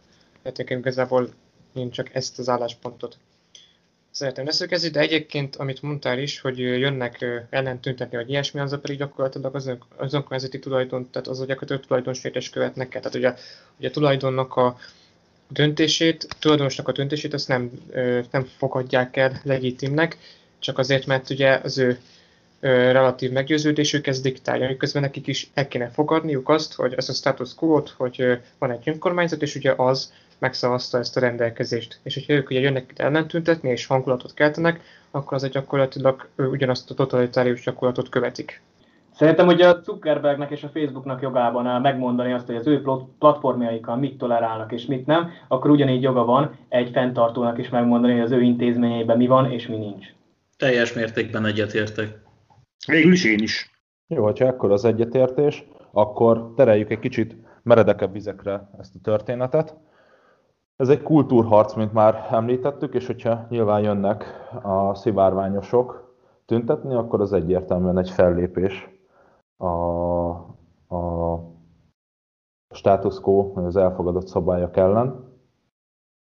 Ugye nyilván itt Nagykártán egy eh, demokratikusan megválasztott képviselőtestület döntött arról, hogy a saját tulajdonában lévő, illetve fenntartásában lévő intézményekben milyen szabályt hoz. De hát, hogyha a liberálisoknak ez nem felel meg, akkor azzal egy, elég egyértelműen kimutatják a foguk fehérjét, hogy, hogy igazából itt nem, nem a, a, azok a nézetek a lényegesek, amiket ők ilyenkor szoktak vallani, hanem hogy a, a, a szabadság, a, a tulajdonosi szemlélet, stb., hanem az, hogy minden áron terjeszteni akarják ezt az ideológiát. Mikor kedvesen, mikor erőszakosan, mikor a szeretet mögé bújva, mikor a, a tüntetések, tüntetések zászlajára tűzve. De hogyha már önkormányzatiságról, illetve önkormányzati döntésekről beszélünk, akkor azt lássuk tisztán, hogy egy önkormányzatnak lehetősége van arra, hogy különböző intézmények vezetőitő válassza meg. Nyilván egy jobboldali testület vélhetően a hasonló elgondolások alapján tevékenykedő személyeket választ különböző intézmények élére. Egy balliberális testület nyilván balliberális gondolkodású intézményvezetőket választ a megfelelő helyekre. De hogy akkor egy konkrétumot mondjak, hogy ezt miért is vezettem fel így. Egyik barátom, egy apuka, egy budapesti kerületben él, amit átvett 19-ben a balliberális ellenzék. A gyermeke, egy kisfia van, középső csoportos az ottani óvodában, ahonnan, ahol elkezdtek hasonló érzékenyítő órákat tartani. Nyilván intézményvezető, ő az testület válassza meg, tehát beférkőzött ez az LMBTQ propaganda ebbe a, a nevelési intézménybe, ebbe az oviba, és egy, most nem tudom pontosan, hogy egy homoszexuális vagy egy e, trans férfi, idézőesen férfi, tartott előadást arról, hogy milyen normális dolog, vagy milyen normális dolgok ezek a szexuális aberrációk. Kisfiú hazament apukához, anyukának, apukának elmondta, hogy mi volt az oviba, és hát otthon csak annyit mondtak neki, hogy ájjáj, hát azért ez annyira mégsem természetes. Az a természetes, hogy anyuka meg apuka van, és ők szeretik egymást. Következő ilyen érzékenyítő órán ez a kisfiú elmondta, hogy hát otthon a szülei szerint ez mégsem annyira természetes, és akkor most ez hogy is van. Hát hagyd ne mondjam, hogy az óvónő jelezte a intézményvezetőnek, hogy itt egy ilyen eset történt, intézményvezető jelezte a családsegítőnek, gyermekvédelmisnek, hogy itt van egy ilyen probléma, és hát a szülők ellen gyermekvédelmi eljárás indult, mivel társadalom ellenes ideológiára nevelik a gyermeket. Tehát ebből is tökéletesen látszik. Konkrétumot, hogy melyik kerület, melyik óvoda azért nem mondok, mert nem szeretném, hogy jobban megüssék ennél is bokájukat. Elég nekik ez a, ez a gyermekvédelmi e, intézkedés, egy eljárás, ami ellenük emiatt történik. De hogy hova vezet ez a dolog? Nyugat-Európa számos pontján, Angliától Németországig, különböző keresztény konzervatív családokból pusztán hasonló gondolat megfogalmazása miatt hogy az a normális, hogy anyuka meg apuka van, és hogy ők szeretik egymást, gyermekek kiemelése történik a családból. Mert hogy nem a, nem a szivárványos, liberális propagandát vallják otthon a szülők, és nem erre nevelik a gyermekeket. Tehát visszatérve, azt hiszem Félix, te kérdezted, hogy, hogy te vezetted fel ezt a dolgot, hogy, hogy milyen ennek a történetnek a terjeszkedése. Hát ez, ez ebben tökéletesen megnyilvánul, hogy gyermekeket nem azért, mert áramot lopnak a szülők, és a, a vezetéket az ablakon át húzzák be, és megrázhatja a gyermeket. Nem azért emelik ki. Nem azért emelik ki, mert tiszta szemetes az udvar. Nem azért emelik ki, mert nincs kerítés, rájuk omlik a ház, és kóborkutyákkal van tele az udvar, vagy hogy télen ö, mezítláb mesztelenül szaladgálnak az utcán, mert ruhájuk sincsen. Nem ezért emelik ki a gyermekeket. Azért emelik ki, mert nem a liberális LMBTQ propaganda szerint nevelik a gyermekeiket. És ez Nyugat-Európában már számos családot érint, és Magyarországra pedig folyamatosan tör be, és az említett példám is jól mutatja, hogy ez az eset itt történik köztünk. Számos olyan fiatal, ismerősöm, barátom küldött nekem fényképeket, kis videókat azzal kapcsolatban, hogy középiskolában milyen fajta módon próbálják őket ilyen, hogy is mondjam, ilyen érzékenyítő órák alatt belekényszeríteni transzneműek, ilyen, ilyen LMBTQ eh, aberrációval rendelkező személyek bőrébe bújtatni őket. Milyen szituációs játékokat kell játszaniuk, és nem pusztán azért, hogy toleránsak legyenek az LMBTQ emberekkel szemben, hanem azért, hogy konkrétan a, a bizonytalanokat elbizony, még jobban elbizonytalanítsák, a, a kicsit határozottabb kiállásúakat pedig akár meg is alázzák. Tehát azért volt olyan diák, vagy van olyan diák ismerősöm, akit konkrétan bukással fenyegettek meg, hogyha nem hajlandó ilyen érzékenyítő órákon transznemű vagy transz emberek szerepébe bújni. Tehát ő mondta, hogy köszönöm szépen, erre nem vagyok kíváncsi, itt vagyok az órán, le van igazolva, de nem akarok, nem akarok, nem akarom eljátszani férfi férfiként, hogy milyen, milyen lehet mondjuk a saját nememhez vonzódni. Nem érdekel, ez nem hozzám tartozik, semmi közöm hozzá. És ilyenek miatt ma akarják például buktatni. És több ilyen eset is történik jelen pillanatban is az országban, és erről beszélni kell. Ez egy, ez egy nagyon veszélyes, nagyon veszélyes terjeszkedés, a, a, ami amúgy a egyszerű ártatlan, normálisan gondolkodó gyermekek és családok kárára történik. Itt nem arról van szó, hogy politikusok csapnak össze, itt nem arról van szó, hogy, hogy éhezők viadala van és gladiátorok ütik, vágják egymást. Itt az egyszerű, tisztességes családokat és gyermekeket támadják folyamatosan. A nagykátai rendelet egy stop tábla ez ellen a te, ennek a terjeszkedésnek. És top táblát kívántunk felmutatni, hogy állj, itt probléma van, és oldjuk meg. Ezzel foglalkozni kell. Ezt meg kell oldani. A jobb oldal, a keresztény konzervatív jobb oldal nem engedheti meg magának azt a luxust, hogy nem foglalkozik ilyen kérdésekkel. És nyilván nem az az adekvált álláspont, hogy ledaráljuk a könyvet, meg betiltjuk, meg hisztizünk, alternatívát kell végre felmutatni a jobb oldalnak. Meg kell mutatnunk az, hogy miért jó, hogyha Isten előírásai szerint élünk, miért jó, hogyha a természet törvényei szerint élünk, milyen értékeink vannak, milyen gondolati világunk van, miért jó hozzánk tartozni, miért jó a mi úgymond szabályrendszerünk szerint élni, és miért nem jó a liberális LMBTQ szabályok szerint élni. Tehát alternatívát kéne végre felmutatni.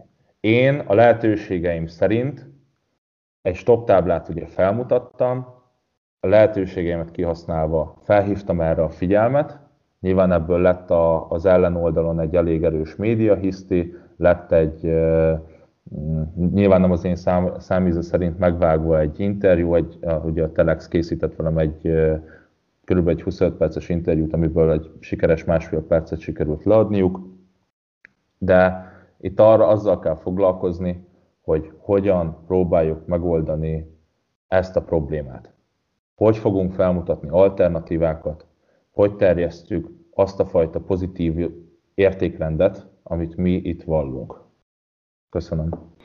Én ehhez még annyit hozzáfűznék, hogy ez tulajdonképpen ezek az érzékenyítő foglalkozások ugyanolyan, mint amikor a Black Lives Matter-ösök szorgalmazták ezt, hogy ne arra neveljék a gyereket, hogy ne legyen rasszista, hanem arra, hogy antirasszista legyen, magyarul, hogy az aktivistájuk legyen. És itt is ugyanezt látható. Egyébként a Telexes interjúdra reagálva, igen, azt láttam, megnyugodhatsz, mi egy valóban független, objektív portál vagyunk, így mi nálunk nem lesz megvágva a te szöveget, csak ennyit akartam mondani. Én is hozzászólnék egy pár szóban. Egyébként valóban megdöbbentő az, amit meséltél, Ákos, tehát nem gondoltam volna, hogy Magyarországon jelen pillanatban itt tartunk. Nyilvánvaló, hogy ez jó, hogyha jobb lenne, hogyha egy szél, nagyobb média visszhangot ö, kapna, Szerintem ennek lenne hírértéke a konzervatív oldalon. Természetesen ennek a családnak a ö, küzdelme nem feltétlen, tehát én, hogyha ha félnek a következményektől, azt is megértem, de úgy gondolom egyébként, hogy a médiának egy jelentős része melléjük állna, és, és, és úgy gondolom, hogy ezzel le lehetne szerelni azokat a lobbistákat, akik képesek lennének egy ilyen miatt akár elvetetni a gyermektől a szüleiket. Sajnos Nyugat-Európában egyébként tényleg már hosszú évek óta gyakorlat az, hogy a, a, az ebben a kérdésben keresztjén nézőpontot valló szülőktől adott esetben elveszik a gyermeküket. Volt olyan eset is, amikor egy Norvégiába betelepült román családtól az összes gyermeküket elvették -e, hasonlókok miatt. Angliában is több ilyen sztorit hallottam már, volt, amikből nemzetközi botrány lett, volt olyan eset is, amikor végül ö, visszaadták a hatóságok a szülőket a gyermekeknek, de olyan esetről is hallottam, amikor az olyan családból kiemelt gyermekeket, ahol a szülők a bibliókos ö, hitvallásos keresztény álláspontot ö, közvetítették a gyermekek számára, az ilyen családból kiragadott gyermekeket muszlim vagy homoszexuális pároknak adták oda. Tehát itt azért egy egyértelmű és borzalmas mértékű agymosás zajlik, aminek sajnos a gyerekeink a leginkább veszélyeztetett áldozatai. Én is úgy gondolom, hogy erre valamilyen úton, módon nemet kell mondani. Én azt szoktam egyébként mondani, nem csak ebben a kérdésben, abortusz kérdésben is, a promiszkuitás kérdésében és sok más hasonló kérdésben is, hogy az a csatatér, amit mi keresztjének, hitvallók feladunk, azt a sátán el fogja foglalni. Tehát mi hiába udvariaskodunk, hiába mondjuk azt, hogy hát őket is meghagyjuk, feladj, vissza, visszavonulunk az egész mögül, visszavonulunk az egész mögül, és akkor átengedjük a terepet, és majd számítunk az ellenfél lovagiasságára, mert az ellenfél nem lesz velünk lovagias. Az ellenfél nem akar velünk lovagias lenni. Az ellenfél arra törekszik, hogy minket totálisan megsemmisítsen, és arra törekszik, hogy azokat a hangokat, például ebben a kérdésben, a homoszexualitásnak a kérdésében is, vagy akár az abortusz kérdésben, vagy akár a promiszkuitás kérdésben, hogy azokat a hangokat, amelyek ezek ellen szólalnak föl, amelyek felszólalnak a, a biblikus hitvallásos keresztény erkölcsi rend ellen, mellett, mellett, bocsánat, akik felszólalnak a biblikus keresztény ö, hitvallásos rend és elvek és erkölcs mellett, azokat ellehetetlenítsék és elhalkítsák. Ez adott esetben az egyházakra gyakorolt, nyomás, gyakorolt nyomás gyakorlásban is megjeleníthető és meglátható nyugati államokban, de sajnos felénk is kezd ez begyűrűzni. Tehát ezt nem hagyhatjuk szó nélkül, és nem mondhatjuk azt, hogy akkor hé, hát jó, csináljátok, csináljátok, mi el vagyunk úgy magunkba, hanem igenis szükséges az önvédelem ezekben a helyzetekben. Fontos természetesen az is, hogy azt is megegyezzük, ami ugye a Szentírásban meg van írva, hogy a mi harcunk nem test és vér ellen folyik. Tehát nekünk nem a homoszexuális embert kell gyűlölni, nem a homoszexualitást támogató embert kell gyűlölni, hanem az embert szeretnünk kell, az embert erősítenünk és bátorítanunk kell, és a bűn ellen, a bűn ellen kell harcoljunk, és a, a bűnnel kell szembeszálljunk, pont azért, hogy a bűnös ember ettől megszabadulhasson, és pont azért, hogy a bűnös ember elindulhasson az Isten által való szabadulás és szabadság útján. Tehát nagyon fontos az, hogy ne keverjük semmiképpen sem a homoszexualitás bűnének a gyűlöletét, amely keresztény szempontból is teljesen legitim álláspont, a homoszexuális ember gyűlöletével, ami viszont nem legitim álláspont keresztény szempontból. Tehát a másik embert gyűlölni az tévút, én úgy gondolom, az egy totális tévút, viszont a másik embert szeretni, és ebből a szeretetből azt elindítani, hogy a bűnétől megszabadítsuk, és még inkább azt megelőzni, hogy adott esetben azok, akik ezt a bűnt terjeszteni akarják, azok megronthassanak gyermekeket, és megronthassanak ártatlanokat, akik nem tudnak ezzel ellen védekezni, az viszont teljesen legitim, hogy, a, hogy küzdjünk ezek ellen. Teljesen legitim az, hogy adott esetben az LMBTI lobby ellen harcoljunk, az, az a, annak az érveit leromboljuk, megcáfoljuk, és igyekezzünk azt kívül tartani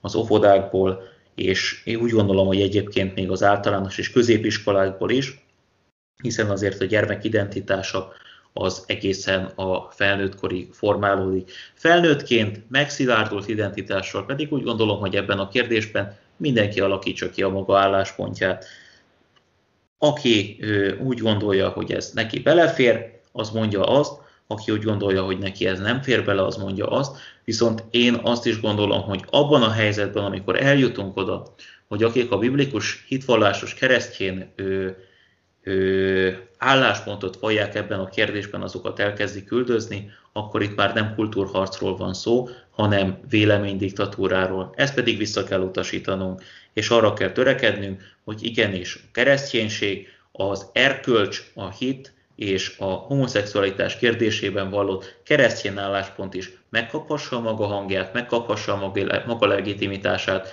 és ezt ne lehessen megkérdőjelezni, és leginkább pedig ne lehessen levinni olyan korosztályok számára az ez ellen szóló vitát, akik nem érettek arra, hogy ezt meg tudják vitatni. Köszönöm szépen, ennyit akartam mondani. Én, én is erre reagáljak gyorsan. Tessen igazolni Istvánnak, hogy, hogy erre egy teljesen egy alternatív és hatékony választ kell adni. Ugyanakkor a kultúra kifejezést ezt nem igazán használnám. Tehát én a békés verseny, békés versenynek vagyok a híve, és ugye ennek egyébben szerintem a kultúra szerint a kultúrverseny kifejezést kellene használni, és ugye a kultúrverseny az ugyanis azért kultúrversenynek a keretében pedig szerintem sokkal hatásosabb lenne az, hogyha jobboldali körök alapítanak mondjuk egy profitábilis vállalkozást, hogy ugyanúgy gyártsanak szellemi produktumokat, és hogy erre építsenek különböző oktatási nevelési tevékenységet.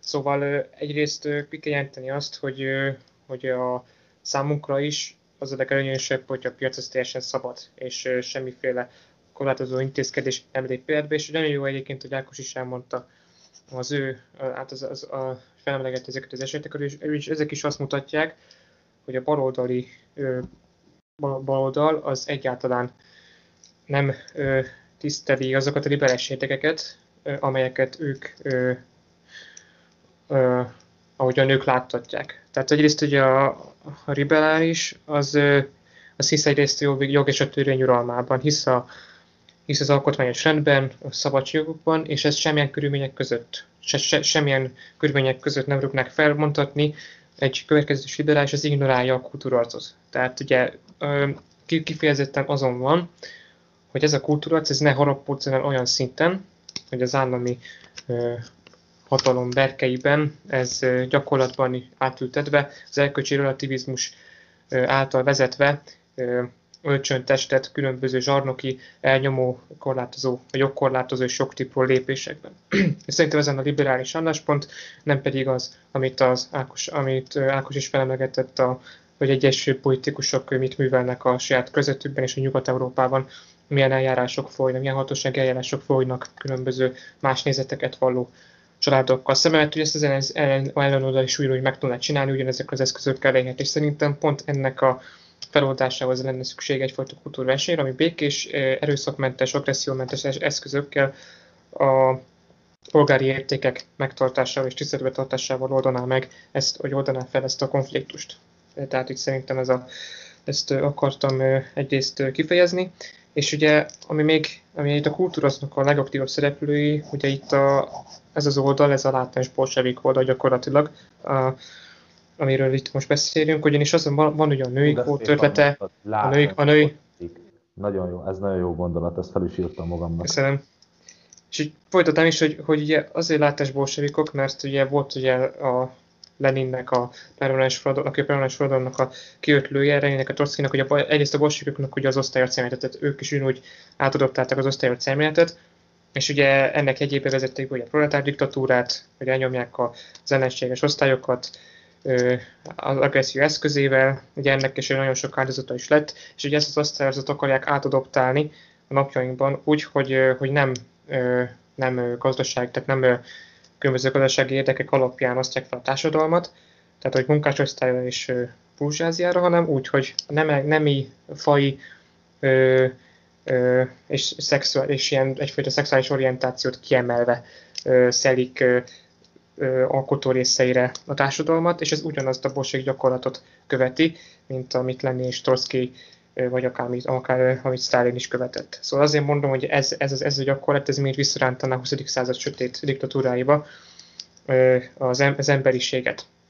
És tehát a pozitív vacináció, a női kvóta, meg egyéb vállalatoknak a regulációja, tehát mondjuk az, amikor Kaliforniában hoznak egy numerus claususra emlékeztető törvényt, hogy a igazgató tanács az vegyen föl ennyi és annyi női tagot, na ez is pont ugyanezt a gyakorlatot tükrözi vissza. Szóval szerintem minden, ezt a következtes liberális, én következtes liberálisként, hogy próbálok az lenni, azt mondom, a jobboldali liberálisként, hogy, hogy elsősorban a kultúrverseny által kell úrá lenni ezeken az ellenséges, vagy kell szembeszállni ezekkel az ellenséges kártékony áramlatokkal. Ennyit szerettem volna elmondani.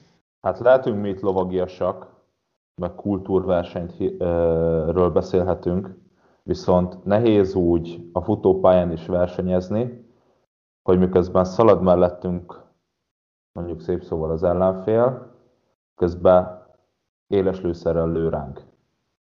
Tehát értem én, hogy mi jobboldaliak, és pont ez a gátlásosság, amiről az előbbiekben is beszéltünk, hogy megbeszélünk egy szabályrendszert, mint a futóversenynek is a szabályrendszere, de a másik oldal ezt sosem fogja betartani.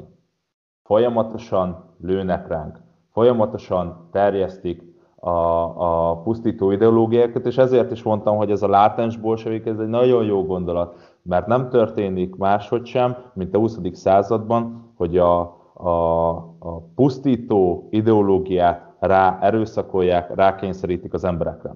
Hogyha szép szóval kell, akkor szép szóval terjesztik, hogyha erőszakkal, akkor erőszakkal fogják terjeszteni. Nem érdekli őket az eszköz, őket egy dolog érdekli, hogy a mi véleményünket eltiporják, a mi életvételünket megszüntessék, és az ő ideológiájukat, az ő züllött életvitelüket rá erőszakolják a lakosságra. Csak azt nem értem, hogy ezt miért nem az arab világban terjesztik inkább. Miért nem, miért nem olyan, olyan, olyan közegekbe, ahol, ahol erre semmilyen, semmilyen módon nincs vevő, és mondjuk, mondjuk az első, első hasonló hirdetésükre azonnal azonnal fellázad a teljes lakosság. Nem véletlen az, hogy itt a migránsválság alatt is olyan emberek próbálnak bejönni Európába, akik, akiket otthon pont hasonló dolgok miatt elnyomnak. De sosem felejtem el, amikor még a kerítés építés előtt járt a másodhalmon, Torockai László, illetve a 64 vármegyi ifjúsági mozgalomnak a hívására, akkor az első migráns, akikkel találkoztam, azokkal Mórahalom buszmagá, egyik buszmegállójában találkoztam, Iránból érkeztek és elmondták, hogy hát igazából az a probléma nekik, hogy nekik viszonylag kényelmes és nyugodt életük volt, csak hát homoszexuálisok, és hát ott ő, így nem igazán néznek rájuk jó szemmel. Tehát nyilván zárójeles volt az a gondolat, hogy miért nem mondjuk az alapvilágban terjesztik, tehát arról akarok beszélni, hogy ezt sehol nem szabad terjeszteni. Ezt itt, mindenhol megállt kell ezeknek parancsolni ne terjeszték ezt sehol, se az araboknál, se nálunk, se sehol.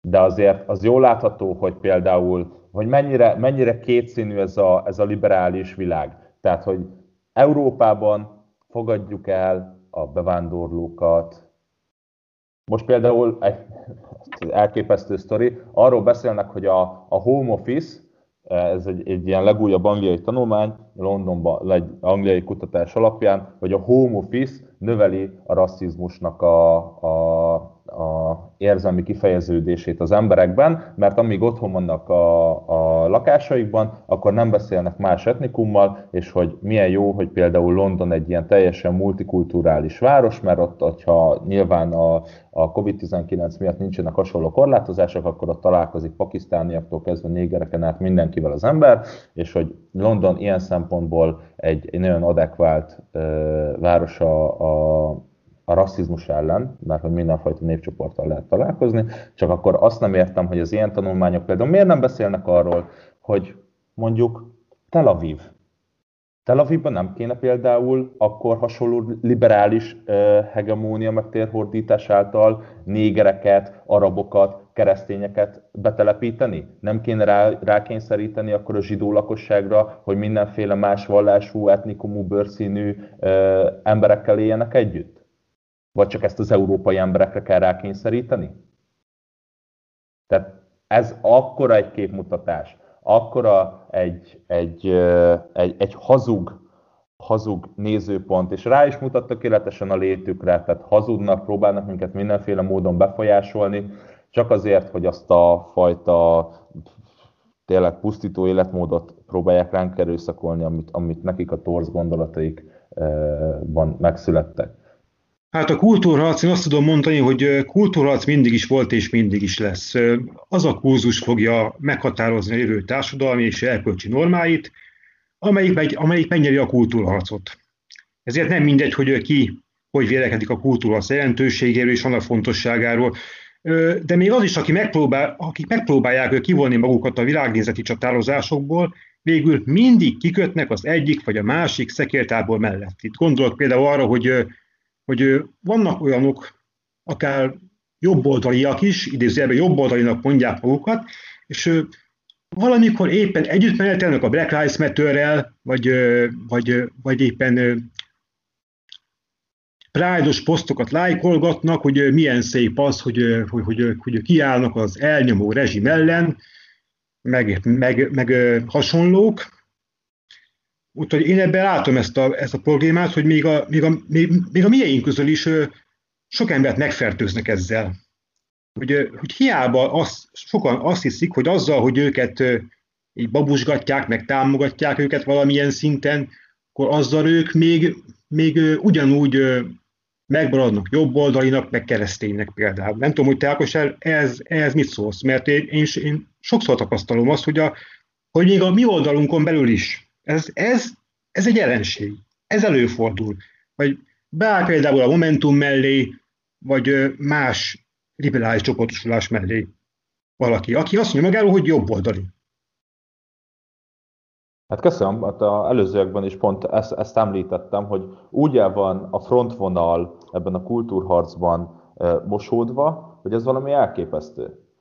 Tehát ugye, amikor, amikor jó, itt akkor a református egyházat nem említem, itt egy nagyon jó erős védés történt, de amikor, amikor egyházi szereplők a másik oldal fele húznak, vagy amikor magukat jobboldali politikusok próbálnak kedvezményeket tenni az ellenoldalnak. Vagy egyszerű emberek csak egyszerűen a, be benézik ezt a, ezt a fajta terjeszkedésnek egy-egy szegmensét, és akkor igen, kedvelgetnek ilyen pride dolgokat, meg stb. Ez a frontvonal borzasztóan van mosódva, és pont azért, mert a jobb, a jobb oldalnak nincs meg minden eszköze arra, hogy megvédje a sajátjait. Az, a liberális LMBTQ oldalnak minden eszköze adott. Tökéletesen definiálták magukat. Mindenfajta propaganda rendelkezésükre áll óriási nemzetközi tőke van mögöttük. Teljes ö, ö, tech vállalatok, akik teljesen behálózzák a világot mögöttük állnak. Gondolok itt mondjuk a Facebookra. Szóval mi pedig jobb oldalon mit csinálunk? Próbálunk jóindulatoskodni, próbálunk kedvesek lenni, toleránsok lenni, el vagyunk magunkba, kicsit ilyen köldöknézősek vagyunk. Ahelyett, hogy tökéletesen, pontosan definiálnánk magunkat, vagy a meglévő definíciónkat felerősítenénk. Hogy munícióval lássuk el a hozzánk hasonlókat. Hogy egyértelműen tudjunk és őszintén tudjunk ezekről beszélni. Tehát azokat a gondolatokat, amiket itt az előzőekben elmondtam, ezek nem, nem népszerű gondolatok. Az pont azért, mert a liberális hegemónia elterjesztette, hogy ez nem más, mint mondjuk nácizmus, meg rasszizmus, meg kirekesztés. Meg vagyunk bélyegezve. Ezek a gondolatok egy ilyen, egy ilyen nagy megbélyegzett pecsétet kaptak. Azért, hogy a lakosság ne fogadja el. De mindenki érzi legbelül, főleg itt a vidéki emberek. Mi Nagykátán például, tehát ebből semmilyen nagy hiszti nem volt, amúgy volt egy kis uh, baloldali uh, klik, egy ilyen kis baloldali um, tömörülés, egy hangos kisebbség, akik nyilván próbálták, uh, próbáltak lázítani a rendelet meg, ellen, meg a személyem ellen a lakosságot, de nem lehet. Hát itt mi vidéken a természet közelsége miatt is tökéletesen érezzük azt, egyfajta belső indítatásból, egyfajta egy ilyen ösztöni sugallatból, hogy ez nem normális. És úgy gondolom, hogy nekünk pont jobboldaliaknak ez lenne a feladatunk. Egy részről, hogy a magukat jobboldalinak, meg keresztény konzervatív hazudónak hazudókat leváltani, mert elfogadhatatlan az, hogy valaki úgy próbál keresztény konzervatív politikát folytatni, hogy közben jakton kurvázik, meg kábítószerezik, meg mindenféle züllött életmódot folytat. Nyilván mi sem vagyunk bűnöktől mentesek. Mindenkinek megvan a maga kis bűne. De hát aki, aki égbe kiáltó ordas bűnöket követel, lopcsal hazudik, kábítószerezik, prostitu, prostituáltokat fogad úgy, hogy felesége van, stb azok ne képviseljék, ne képviselhessék a jobb oldalt. Semmi keresni valójuk a jobb oldal vezetésénél. Nekik be kell látniuk azt, hogy bűnt el, vissza kell vonulniuk, csöndbe kell maradniuk, meg kell alázkodniuk, és utána szépen csöndben halkan a, a mi ügyünket segíthetik, hogyha a bűneiket megbánták. De hát így, így, hogy lejáratja, lejáratják saját magukat. Hát egy fiatallal nem lehet normálisan beszélni keresztény konzervatív értékekről, mert egyből a fidesz KDNP kormányzat jut az eszébe, meg a butábbnál butább rendelkezését. Nyilván ott is vannak olyan dolgok, amiket ö, lehet pozitívan értékelni, mint például a családtámogatási rendszer, de hát a lopást a semmilyen módon nem lehet védeni. A jogállamiságra bontását semmilyen módon nem lehet megvédeni. Tehát itt először tisztáznunk kéne saját magunk házatáján, hogy mi, mik is vagyunk mi, hogy is állunk, hányadán vagyunk a világban. Hogyha ez megtörténik, hogyha megtörténik egy tisztulási folyamat, akkor utána igencsak keményen oda lehet vágni, és meg lehet védeni a saját értékrendünket. De amíg a saját értékrendünket, a saját idézőjes vezetőink pusztítják, meg bagatelizálják, addig, addig ilyen podcastokban tudunk beszélni, és nem például egy Magyarország egyik legnézettebb televíziós műsorába. Fontos, hogy említetted azt, hogy a fiatalok többsége, legalábbis hát a többsége az azonosítja a jobb oldalt a, a Fidesz-szel. Hogyha visszagondolsz, ugye mi még a, a, mi voltunk hát fiatalabbak, ugye a mi 2006-os generációnk, akkor nagyon sok fiatal a baloldalt azonosította az MSZP-vel, meg az SDS-szel. És az nem is volt olyan nagy probléma, hiszen, hiszen tudtuk azt, hogy ők kicsodák, meg hogy, meg, hogy, meg, hogy micsodák, meg hogy, meg hogy mit akarnak, akkor az egy pontos meghatározás volt. És nagyon sok fiatal akkor az lázadásként élte azt meg, hogy ő nem baloldali, hanem jobboldali. Vagy ugye volt arra is példa, hogy hogy ők azt mondták, hogy ők büszke fasiszták. Mert, mert hogy a gyurcsányék azok utálják a fasisztákat, akkor a fasiszták akkor csak is jók, csak is jók lehetnek.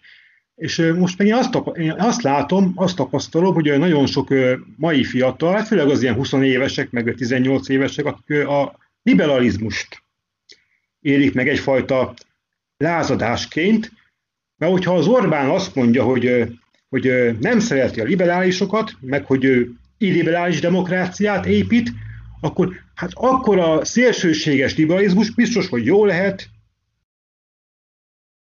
a Soros György meg egy tisztességes, becsületes vállalkozó, egy igazi jó, egy jó, szándékú, egy jó, egy jó szándékú filantróp bácsi, és ennek az az eredménye, hogy a jobboldaliságot a Fidesz által úgy utálják meg, mint ahogyan annak idején a mi generációnk megutálta a baloldalt. És, ez egy, és, és épp ezért nagyon komoly probléma az, hogy a jobb oldalt jelenleg a Fidesz uralja. Neked erről mi a véleményed? Igen, probléma, hogy a jobb oldalt a Fidesz uralja. Na, uh, kifejtve. Tehát akkor igen, én is a 2006-os generációhoz tartozom, amikor a politikai szocializációm akkor történt, amikor a, a kormányzati intézkedések, illetve Európai Uniós csalások, illetve mindenfajta kormányzati hazugság, gazdasági eh, megtévesztések hatására tüntettek az emberek, és rendőratakok történtek szemkilövetések hasonlók. Tehát én, én amikor elkezdtem már híreket nézni, és a többi, akkor én ezekkel szembesültem, és nyilván én is a, a, a, így a 2006-os generációhoz tartozom. Ti eltelt, eltelt a, a Fidesz kormány alatt tíz év, és felnőtt, felnőtt egy másik generáció. És azt kell lássuk, hogy az a fajta ellenségeskedés, ami a jobb oldallal szemben megnyilvánul a fiatal generációkban, az két okra vezethető vissza. Az egyik nyilván a liberális hegemónia, amely tökéletesen definiálja magát, nagyon jó eszközökkel, nemzetközi háttérrel és óriási pénztömeggel rendelkezik. Ez nyilván amúgy most itt a lázadásra amúgy megemlíteném, hogy nem nagy rock and roll a mainstream-mel egyetérteni. Az a rock and roll, amikor a mainstream szembe mész. Tehát én semmilyen lázadást nem értek, nem, vagy nem értem azt a lázadást, ami itt történik a jobb oldal szembe, amikor tényleg a liberális hegemóniával szembe egy ilyen kis 9,5 milliós országban próbálunk valamit még ügyeskedni a, a jobboldali értékek mentén. A másik, úgy látják, a Fidesz ellen a másikok, a másikok, jó, igen, igen, pont ezt akarom mondani, hogy a másikok pedig az, hogy a Fidesz sok mindent elcsesz. És nyilván azzal, hogy leuralta kommunikációban, retorikailag a, a jobboldaliságot, nacionalista, nemzeti patrióta, vallásos, keresztény, konzervatív, stb. értékeket aggat magára és tűz zászlajára, de hát bort viszik és vizet prédikál. Tehát úgy, úgy nem lehet, és hogy az előzőekben is kifejtettem, úgy nem lehet képviselni a jobb oldalt, hogy hangosan mondom azt magamról, és világbűvöltöm, hogy mondjuk én egy, egy hűséges ember vagyok, mert mondjuk itt a feleségem is csak őt szeretem, közben meg minden jöttmentet megfektetek. Akkor hiteltelen leszek. És nyilván a, a ellenszemet fogok magamban kiváltani. Tehát ezt így nem lehet. Tehát, hogyha nekem vannak értékeim, akkor az értékeim alapján kell, hogy éljek. Értékeim alapján kell, hogy tevékenykedjek. Tehát ez elfogadhatatlan. Igen, és úgy látják, hogy, és úgy látják, igen, ezek a fiatalok, hogy az a jobboldali értékrend, amit a Fidesz képvisel, akár itt a Bolkai ügyel kapcsolatban is, ezekkel a kurvázásokkal, vagy akár a Dós Tamásnak a, a drogozási szokásaival például, hogy ez a jobb oldal, ők, ők ezzel azonosítják. Hát így van, így van. És uh, pont az előzőkben erről beszéltem, hogy a jobb oldal tisztítsa meg innen magát. Tehát az elfogadhatatlan tényleg, hogy itt vagyunk jobboldali emberként, és uh, úgymond a, a jobboldali politikai vezetőkre, meg én abszolút megvetéssel gondolok Nekem nem megvetéssel kéne gondolnom, jobboldali emberként, aki hiszek a hierarchiában, meg a tekintélyelvűségben, nem megvetéssel kéne gondolnom a, a jobboldali politikai vezetőire, hanem fel kéne nézzek rájuk, mert nekik példát kell, hogy mutassanak felém. Nem, hogy megvetően tekintsek rájuk, meg legyintsek rájuk, meg azt mondom, meg a fejemet fogja, hogy Úristen, német szilárdokra, meg meg szolgáltatalokra. Hát ez a jobb oldal, ez Magyarországon a jobb oldal. Dehogy ez, csak finomkodunk megint.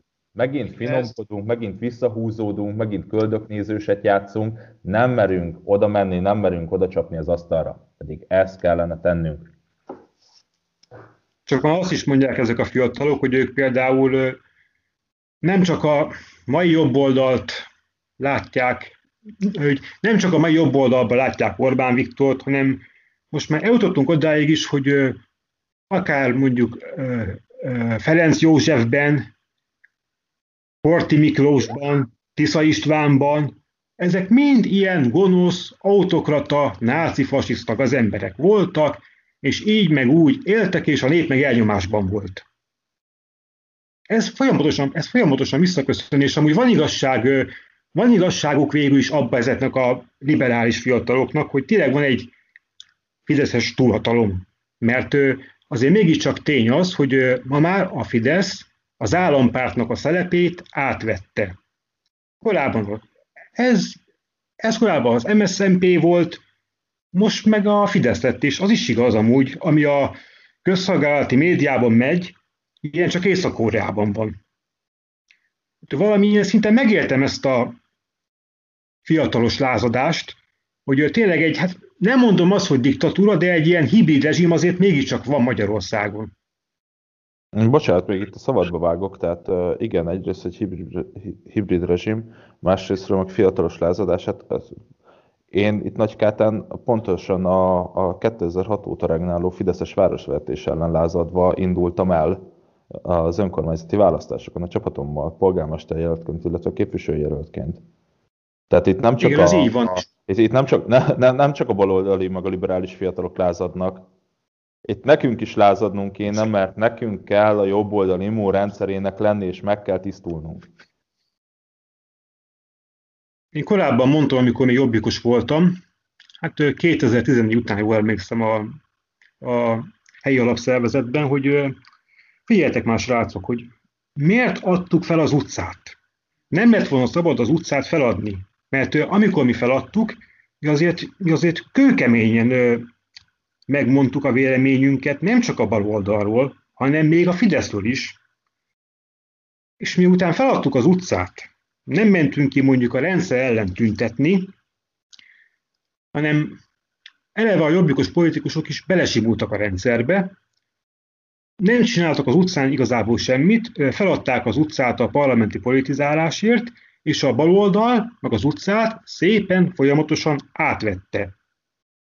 És akkor Úgy, hogy a... Szerintem Daninak tökéletesen át lehetne adni a szót azzal kapcsolatban, hogy a jelenleg regnáló Fidesz-KDNP-nek milyen hasonlósága, hasonszörűsége van amúgy a balliberális ellenzéki pártokkal. Tehát itt azért a, azt mi itt jobb oldalon látjuk, hogy hogy az igazából nincs akkora különbség, mint amekkorát mondanak egymásról, vagy magukról.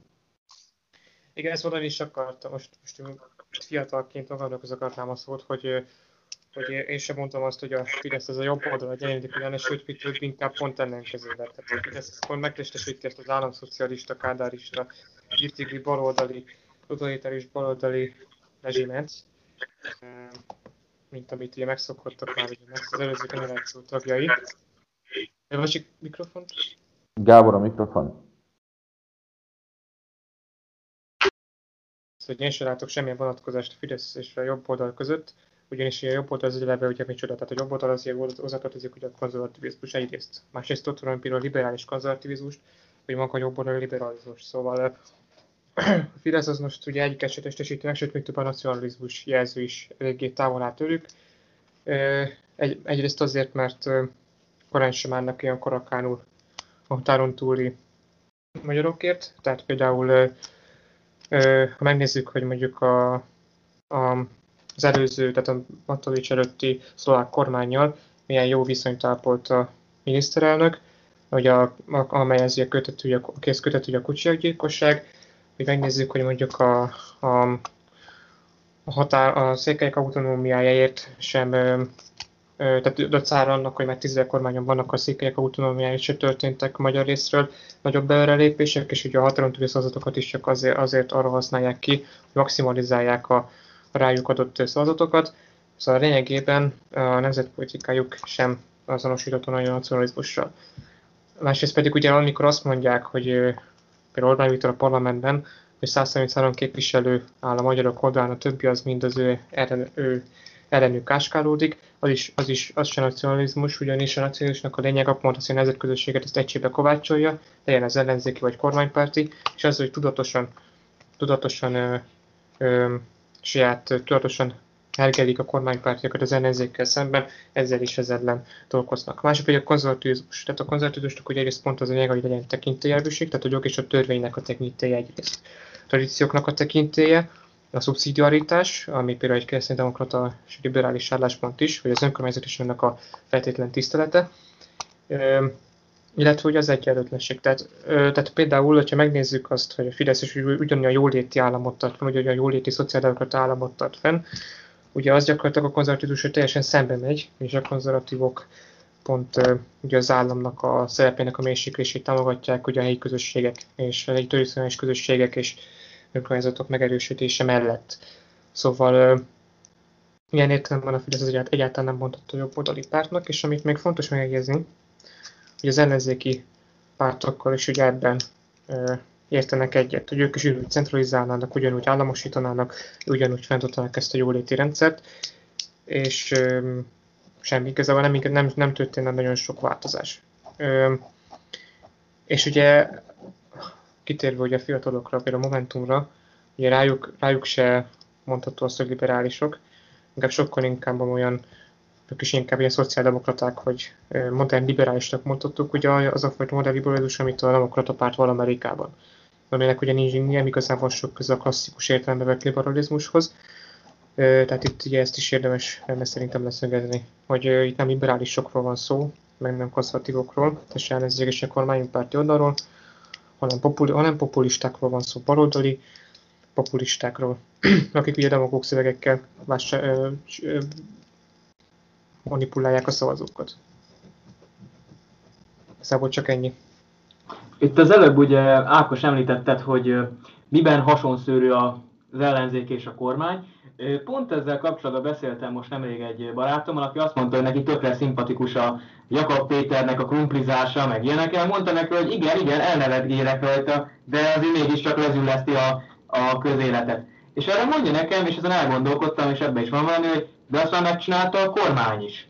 Na most, ha belegondolunk, igaz, nem, nem, ilyen, nem ilyen vulgárisan, mint az ellenzék részéről az O1 akár, vagy a, vagy a Jakabnak a krumplis produkciói, de ezek a boldog karácsonyt kívánok, meg ilyen ö, trollkodások, trollmechanizmusok igenis lealacsonyítják a magyar közéletet egy ilyen szintre. És amivel még ugye szintén hasonszűr, amit a Dani is az előbb említett, hogy ö, tulajdonképpen megnézzük a, a, az ellenzék és a, és a kormánypártoknak a ö, az elképzelését arról, hogy milyen országot kell fenntartani, mind a ketten ugyanazt a jóléti modellt akarják, ugye, csak, csak csak ugye az ellenzék mindig azt mondja, ők jobban csinálnák, ugye? Tehát a, tehát a pénz az, az adó ugyanannyi... Ők jobban okozzák igen, az az adó, adó ugyanannyi legyen. A saját jólétüket nézik csak. Így van, van, de, csak a saját jólétüket. De az adó ugye ugyanannyi lenne, az állami szolgáltatások ugyanúgy állami szolgáltatások maradnának, csak hát ők ugye azt jobban tudnák forgatni, ugye jobban tudnák azt, azt abba pénzt forgatni. Tehát ugyanazt csinálja mind a két oldal, hogy akár, akárhogy is nézzük, és nem abban különböznek, hogy más a, a világlátásuk ezzel kapcsolatban, nem, abban, nem ebben különböznek, abban különböznek, hogy, hogy mind, a, mind a két tábor azt állítja, hogy ő jobban tud gazdálkodni azokkal a pénzekkel, mert ezt csak ellopná. És akkor gyorsan ez, ez is hozzászóljak, hogy hogy pont ugye, ha megnézzük, hogy a mostani ellenzéki pártok mivel kampányok, milyen, milyen a kampányolnak, és hogy mivel jelszavak a kampányolt a Fidesz, akkor láthatjuk a teljes hasonlóságot. Tehát gyakorlatilag, hogyha két pártrendszer demokrácia lenne, akkor a, a Fidesz az ugyanúgy az ellenzéki pártokkal egyesülve alkotna egy nagy párton. Mert ugyanis, ha megnézzük, a Fidesz is ugyanúgy ugyanazzal a szociáldemokrata jóléti és erőteljes szociális programpontokkal állt elő, mint, most az ellen, mint amit most az ellenzék szorgalmaz a parlamentben. És ugye akkor ugye Fidesz nevezte neoliberálisnak a, az MSZP SZDSZ kormányzást, és, akkor, és ugye most pedig az MSZP illetve az oldali pártoknak nevezik liberálisnak a Fidesz. Szóval ilyen szempontból tökre hasonlóság van közöttük. És megnézzük, hogy a Fidesz is meg, megfúrta ugye 2008-ban, a, vagy 2004-ben, amikor volt erről két népszavazás is, a kórházi privatizációt, akkor ugyanúgy megfúrná most az pont ellenzéki pártok is, hogy a Fidesz terjesztene be egy ilyen privatizációs programot, akár vagy ilyen több biztosítós rendszeretett lépéseket, vagy bármilyen szabadpiaci reformat tett törekvést, akkor ugyanúgy megfúrnák az ellenzéki pártok. Tehát ha megnézzük, ilyen értelemben tényleg van köztük hasonlóság, és minden más csak felületes, csak formaság szinte. Tehát, hogyha tényleg egy hiteles jobboldali pártot kéne mondani, akkor, mond, akkor mondhatjuk például az MTF-et is, vagy a fórumot, akár, akik ugye tényleg el voltak kötelezve a szerkezetváltás iránt, a politikai rendszerváltás iránt, és utána, amikor az MSZP Fidesz kezdte el kiépíteni a saját dominanciáját, akkor szerintem akkor már is mosott gyakorlatilag a bal és jobb oldal közötti különbség, és elmondhatjuk, hogy két erőteljesen szocialista párt verseng egymással azóta is.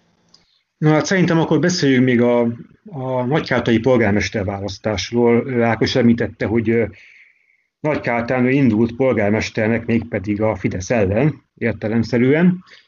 Itt az lenne a kérdésem, mert volt egy Ébredj Káta nevű ellenzéki összefogás, és volt ő, aki a, a kisgazdapárt támogatással indult polgármesternek, és volt-e egyeztetés az Ébredj Káta és Közted Ákos?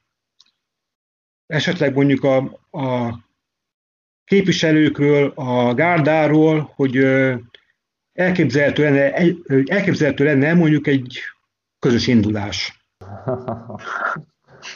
Hát... Nehéz kérdés, tudom. Köszönöm a kérdést. Most nevetek ezen, mert eltelt azóta ugye már több mint egy év, és így visszatekintve borzasztóan kínos, de igen, volt egyeztetés. Azt tudni kell, hogy a 2019-es év Nagykátának egy igencsak nehéz éve volt, főleg a városvetésnek, hiszen amikor tervezték a költségvetést, akkor kiderült, hogy a tervezett költségvetési hiány kb. 400 millió forint. Ami még kéne pluszba. Ugye ez úgy tevődik össze, hogy összeadták a, az összes önkormányzathoz tartozó intézménynek az igényeit, és kiderült, hogy hát 400 millió forinttal több kellene a fenntartásokhoz, mint, amennyit, mint amennyi van a kasszában. Voltak itt a polgármesterrel kapcsolatos magánéleti botrányok is, aztán beszéltem azokkal a helyi szereplőkkel, akik indultak már önkormányzati választáson, polgármesternek jó támogatottságuk volt, köztiszteletben álló személyek, stb., hogy szeretnének-e indulni. Nyilván akik hozzám hasonló gondolkodásúak, ismerem korábbiakról a programjukat, véleményüket, helyi dolgokkal kapcsolatban, kérdeztem, hogy szeretnének-e indulni, és a legtöbb ilyen régebbi választási szereplő, vagy köztiszteletben álló személy jelezte, hogy nem, nem szeretnének indulni, viszont miért nem én indulok? Hát mondom, ez is egy érdekes meglátás. Ugye én akkor voltam 26, ugye most vagyok 27 éves. Volt azért már politikai tapasztalatom, hogy én 2009-től 18-ig voltam a, a Jobbiknak a tagja, helyi vezetője, illetve 18-tól 19 májusáig a mi hazánknak a helyi vezetője, illetve választókerületi vezetője. És akkor ugye, amikor ezek az események történtek, én a mi hazánknak voltam ugye a választókerületi szervezője. És mondták, hogy hát miért nem indulok én, miért nem próbálom meg, ők most, ők most ebben nem szeretnének így beleszólni, ez egy nagyon nehéz választás lesz, nyilván az országos politika is befolyásolja, nehéz a kassa, én nekem azért vannak közgazdasági ismereteim, főleg, hogy ilyen tanulmányokat folytatok, hasonlók, próbáljam meg, próbál, jöjjön, jöjjenek a fiatalok, felszólítás volt. És hát ugye én, amikor ki is derültek ezek a botrányok, én jeleztem, hogy hát, hogyha nem akar senki sem indulni, akkor, akkor én bevállalom, hogy akkor alternatívát mutatok föl. Ugye én el is kezdtem ezekkel a köztiszteletben álló személyekkel, illetve e, helyi szakemberekkel írni a programomat. Volt egy van, volt, van egy alternatívám a, a városvezetésével kapcsolatban, van egy vízióm Nagykátáról, hogy milyen irányba szeretném vinni, és hogy kéne ennek kinéznie. Úgy gondoltam, hogy akkor ezt, ezt ö, nem csak ilyen kocsmai beszélgetések szintén, hanem akkor egy, egy választási küzdelemben ezt meg is méretetem. Hát ugye, mint a korábbi politikai szerep, helyi politikai szereplők ugye jelezték, hogy itt egy országos politikai befolyás is lesz ebbe a történetbe, ugye meg is történt. A helyi pártoknak mondható igazából ilyen egy-egy magánszemély, aki vonzódik egy-egy párthoz összeálltak, és megcsinálták ezt a Ébregykát a nevezetű formációt, Hozzáteszem nekem, van is, vagy volt is velük közös ügyem, hiszen több tagjuk is korábban mellettem volt jobbik tag, tehát én ugye a helyi jobbiknak voltam az elnöke, ők pedig a alapszervezeti tagok, szóval volt azért velük közös nézetem, közös gondolataim hasonlók, és nyilván voltak közös témák. Aztán voltak ebből fakadóan egyeztetések, megbeszélések, tárgyalások, Nyilván elmondtuk egymásnak, hogy ki melyik körzetben milyen személyesen kit szeretne indítani, milyen elképzelések vannak hasonlók, és hát ők a választások, vagy a választások előtt ilyen felkészülési időszak utolsó pillanatáig nem találtak maguknak polgármester jelöltet. Akiket találtak, azok mind-mind visszautasították őket. És hát jeleztem nekik, hogy hát mögöttem azért van támogatottság, van egyfajta ismertség, egy fiatalos rendület, meg nekem van egy programom. Tehát nekik akkor több körzetben nem volt még képviselőjelöltjük, nem volt sem programjuk, sem polgármesterjelöltjük. Ugye nekem addigra már volt ö, egy programom, voltak képviselőjelöltjeim, és ugye én, mint ugye akkorra már több hónapja bejelentve polgármesterjelöltként álltam neki ennek a harcnak. És hát ugye az volt a probléma, hogy a baloldali szereplők ebben az összefogásban nem voltak engem hajlandóak elfogadni, mint polgármester jelöltet, helyette inkább támogattak egy olyan személyt, aki előtte pár hónappal költözött Nagykátára, egy idős emberke, akinek amúgy hát erősen, vé, erősen vélelmezhetően a szocializmusból ragadt titkosszolgálati múltjai vannak. Ezt hagyd ne kelljen részletezni, mindannyian tudjuk, főleg itt jobboldali körökben, hogy ez mit jelenthet. Aki amúgy hozzáteszem a választások után már is kezdte árulni a házát úgy, hogy e, nem sikerült neki, azt már költözik is el Nagykátáról amúgy. Szóval e, látjuk, hogy mennyire komoly jelöltet találtak maguknak. Voltak egy... Még egy kérdés menne, hogy a Fidesz és a, hát a helyi Fidesz és az Élbert Káta szervezek között voltak-e összefonódások? Igen, igen, tehát ezt is akartam pont kifejteni, hogy elég komoly összefonódások voltak amúgy, vagy talán vannak is. Most már azért kicsit megváltoztak a frontvonalak. Hát azt ugye tudni kell, hogy a helyi Fidesz elnöke, illetve az Ébregykát a frakció vezetője, Sógorok. Most nyilván én nem akarok belemenni ilyen magánéleti dolgokba, én jelen pillanatban, most így, amikor az adás készül 2020 11 27-én úgy tudom, hogy ők abszolút nem beszélnek egymással, és nagyon, nagyon nagy a családi párpatvar.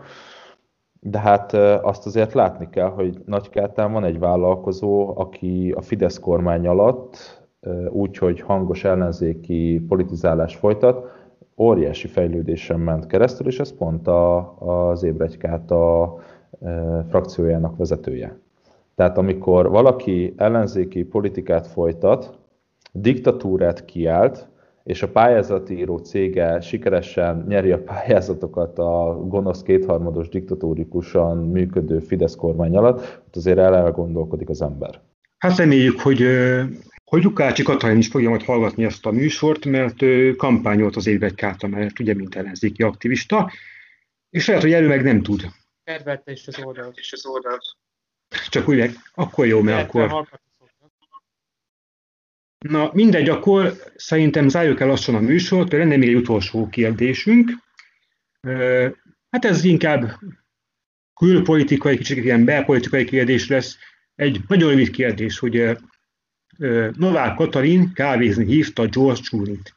Az lenne a kérdésem, hogy szerintetek Novák Katalinnak kit kéne kávézni hívni? És helyesbítés, nem Varga Judit hívta kávézni George Clooney-t? Varga Judit hívta kávézni George Clooney-t. Ja, akkor így, jó. Csak nem, akkor így, akkor így pontosítottam. Félix, szerinted kit kéne hívni a kávézni? Szerintem a Danit. Ákos, szerinted? Dani. Na, akkor ennyi volt már, köszönjük a figyelmet, viszontlátásra. Viszont hallásra. Sziasztok! Sziasztok! Sziasztok!